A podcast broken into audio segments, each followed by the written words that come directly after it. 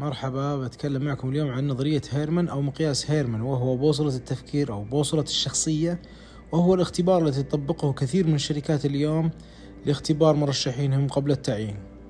جاء هيرمان ليعرف عملية ربط الدماغ بالنماذج الأربعة بدلا من النماذج الثلاثة أو النماذج الثنائية القطب. وكان تعريفه رمزيا وليس فسيولوجيا. حيث سبقه العلماء السابقين بتعريف ثنائية القطب بما يعرف بالنصف الأيمن للإبداعية والتعبيرية والنصف الأيسر للمنطقية والتحليلية.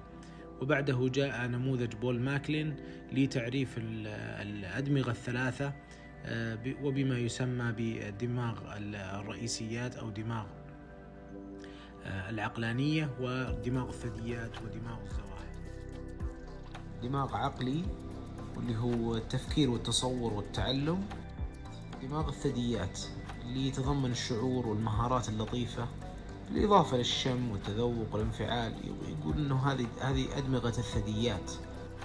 أما دماغ الزواحف فهو الحاجات البيولوجية للطعام والشراب والأمن والسلامة. أما هيرمان فهو يدعي أن المناطق الأربعة تعمل سويا يتشكل الدماغ بشكل كامل. وفي واحدة من المناطق دائما تكون مهيمنة على البقية. النمط الأول اللي هم الموضوعيون. موضوعيون يقول عنهم نمط نمطهم النمط الأول أو A نموذج A من البشر. حسب نموذج هيرمان إنه هذه النوعيات من البشر عندهم عدة صفات. يهتمون بالتفاصيل الدقيقة و يعني يحاولون إيقاع الآخرين بالأخطاء. آه، متذمرين. آه، في الحقيقة هذا النمط آه، لا يستطيع أن يترك أي فكرة صغيرة تمر دون التدقيق فيها. يعني عنده هوس في تدقيق في الأمور. أيضا التحليل يتعمقون في التحليل في البيانات والإحصاءات و... ويحبون الأرقام بشكل عام. يركزون على الدراسات والأبحاث بدون كلل أو ملل. آه، يحاولون يوصلون نتيجة من هالأرقام إلى آه، تحليل آه، إلى إلى تحليل كافة البيانات يعني. ما يترك الأرقام لين يطلع بنتيجة. طبعا يتميزون أصحاب هالنمط بالرتابة والبرود في التعامل. طبعهم هادئ بزيادة نادرا ما يضحكون. وهم من الشخصيات النمطية التقليدية. آه، حتى انهم يعني في لباسهم تقليديين جدا يرفضون صراعات الموضة أو إنه يتبع الموضة أو الألوان أو آه، المتعة في الحياة. طبعا هذه النوعية كيف نتعامل معها؟ آه، يحتاج إنه يكون الشخص اللي بيتعامل معهم محضر جيدا عنده فكرة في الحوار ما يكون عشوائي آه، أفكاره متسلسلة مترابطة آه، غير متشوش عنده إمكانية للتركيز في الحوار بشكل سريع أيضا إمكانية القيادة الحوار بحيث يقدر يسيطر عليهم بشكل مناسب. النمط الآخر هم التنفيذيون. نمط بي والقدرة على تنفيذ الأعمال بشكل آه، دقيق آه، بحيث أنهم يركزون على الأعمال كيف تنجز. آه، يهتمون بالتنظيم وإدارة الوقت بشكل كبير. عندهم مهارة عالية في وضع الخطط كيف تتعامل معهم كيف تقدر تنجح معهم. تتبع نمط واضح أعمالك قابلة للقياس. النمط الثالث هم المشاعريون. المشاعريون هم يتميزون بالقدرة العالية على إقامة العلاقات مع الآخرين.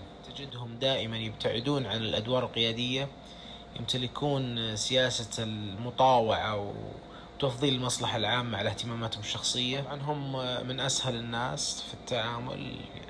مهما قلت ما راح يكونون منتقدين لك ما راح ما قلت ما راح يتصرفون معك بعدائية مشاعرهم إيجابية التعامل معهم دائما سهل.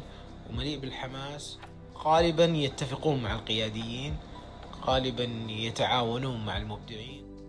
أما النمط الأخير فهم الإبداعيون. الإبداعيون طبعا يتميز أصحاب هذا النمط بالإبداعية في التفكير ولديهم قدرة على ابتكار أي شيء من أي شيء. نظرتهم للحياة شاملة وعندهم آه، خطط استراتيجية مستقبلية لكل شيء. آه، طبعا آه، حس المغامرة عندهم عالي جدا.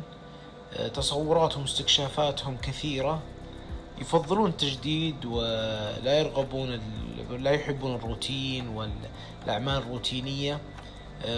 طبعا دائما تركيزهم في المجهول تجربة المجهول. آه، لديهم قدرة على اتخاذ القرارات الكبيرة بسرعة هائلة. آه، تساعدهم طبعا شخصيتهم في آه، يعني توسع في الأفق وفهم المعلومات. بدل من حفظها فهم لا يحفظون غالبا. يعتمدون على الفهم بحكم يعني وسع الأفق لديهم. يتميزون بالجمع بين الدراسة والرياضة والعلاقات الاجتماعية والهوايات. لديهم هذا النمط من الحياة.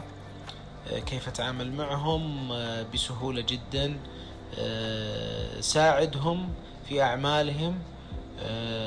واتبعهم لتحصل على النتاج النجاح. اتبعهم لتحصل على النجاح. دائما حاول تطبق معهم نظرياتهم وتحاول تفكر معهم بأكثر من عقل لإنجاح تجاربهم. يستطيعون معرفة ما سيحصل أحيانا آه، من خلال نظرتهم رؤيتهم حسهم العالي آه، بما يسمى بالحاسة السادسة أو خلينا نقول آه، تصور بعيد المدى. في الخلاصة كل هذه الشخصيات الأربعة يجب أن تؤخذ بعين الاعتبار في أمور كثيرة. ما ما نحصرها فقط في موضوع التعامل وإنما آه، في توظيف الأشخاص في المكان المناسب في تنسيق الفريق في توظيف الأفراد في الوظائف آه، العليا أو التنفيذية. آه، أو الوظائف الرتيبة والروتينية في الوظائف الإبداعية والابتكارية في تطوير الأعمال. يبقى السؤال هنا من تكون أنت من بين هذه الأنماط الأربعة؟ وكيف توظف إمكانياتك وقدراتك؟ وكيف تستفيد من إمكانيات وقدرات الآخرين؟ في إنشاء فريقك في توزيع المهام في التخطيط لأعمالك وتنفيذها.